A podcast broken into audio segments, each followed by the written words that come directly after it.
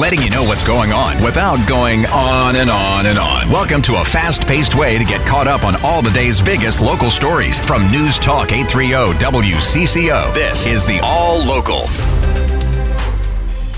With Wednesday's WCCO All Local, I'm Laura Oakes. Today's stories include plans for a new third police precinct building in Minneapolis, St. Paul's plan to deal with their pothole filled streets, and some new security procedures at Target Field.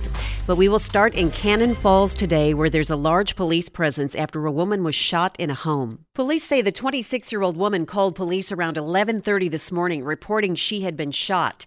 Officers were able to get her out of the house and take her to the hospital. A 25-year-old man is still believed to be in the home, and police and sheriff's deputies from several counties have surrounded the house. Police say there is no threat to the general public, but residents are being encouraged to stay inside their homes for now. Schools in the area are in soft lockdown. I'm Steve Simpson. This morning's FDA announcement approving the over the counter sales of the overdose antidote naloxone marks the first time an opioid treatment drug will be available without a prescription nationwide. Saul Selby is clinical vice president with Minnesota Adult and Teen Challenge, a statewide addiction recovery network. It's very, very, very good news. Um, you know, uh, opiate addiction and overdose is a pervasive problem, killing many people, killing many young people. It's very discouraging, and anything I think anything we can do to reduce overdoses is going to be helpful. Selby speaking with WCCO's Vineeta Sawkar on the morning news. While naloxone or Narcan is currently available without a prescription in Minnesota, it must be obtained through a pharmacy or harm reduction organization. Today's announcement will make it available at places like convenience and grocery stores, perhaps later this summer. We are nearing the third anniversary of the killing of George Floyd at the hands of Minneapolis police officer Derek Chauvin, and now the city is announcing plans to return officers to a new third precinct building in the near future. The original headquarters on Minnehaha Avenue were significantly damaged during the riots following the murder of George Floyd at the hands of former MPD officer Derek Chauvin. Since that time, third precinct officers who patrol the area have been working out of a facility downtown, and precinct residents have not had walk walk in access for help. The city has identified two sites for a new building the original site on Minnehaha and a vacant lot also on Minnehaha about four blocks away. Community meetings on the new third precinct site start in April. I'm Mark Fry. Minneapolis and St. Paul are lifting their winter parking restrictions that were put into place during this winter's record snowfalls. Many streets became too narrow for emergency vehicles due to the piles of snow on each side, leading to one side only parking rules for the last several weeks. Now, those normal parking rules are back in place, and while drivers should continue to follow all rules on any posted parking signs, officials in both cities still say that new snow emergencies could still be declared. A Minneapolis City Council committee is hearing from members of the city's Muslim community who are trying to get a noise ordinance changed to allow their call to prayer to be broadcast from loudspeakers five times a day instead of the current three.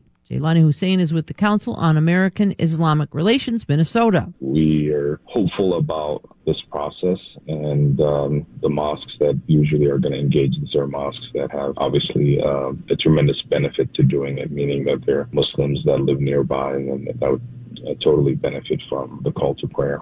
Last spring, Minneapolis became the first large city in the United States to allow the Islamic call to prayer to be broadcast publicly by its two dozen mosques. Susie Jones, News Talk 830 WCCO.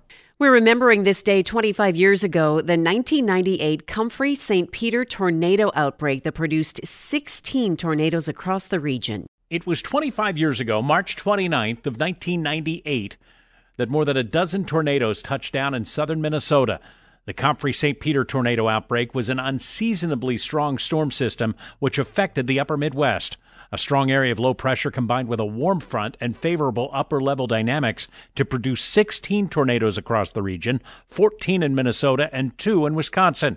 WCCO Radio Chief Meteorologist Paul Douglas says it is a good reminder for all of us as we head into the severe weather season. Every year I worry about amnesia. You know, if we don't have a big tornado year, people shrug and, hey, you know, it says a tornado warning. Not sure I need to take it seriously. We get a lot of tornado warnings, and I never see a tornado, so I'm just going to keep sitting on the couch watching Netflix. Paul says tornadoes will not be a problem for the next several days, but there is a chance of more snow. Steve Simpson, News Talk 830 WCCO. Finally, today, the Twins are just over a week away from their Target Field home opener, and this year there's new technology that will get fans inside the stadium much more quickly. WCCO's Mark Fry reports. Gone are the days of Twins fans emptying their pockets to get inside Target Field. The Twins have installed new technology that uses artificial intelligence to tell the difference between weapons and everyday items. Peter George is with Evolv, the company behind the new security system. We like to think that we're democratizing security, which is to say our systems are easy to operate, easy to deploy, and they should be at every place where people are gathering because when you get inside, you want to make sure that you're with people that don't have a weapon. The technology will be implemented at each gate. At Target Field, Mark Fry, News Talk 830 WCCO. Thanks for listening to WCCO's All Local. You can find each day's All Local and all of our podcasts at WCCORadio.com or by downloading the Audacy app. I'm Laura Oakes, News Talk 830 WCCO.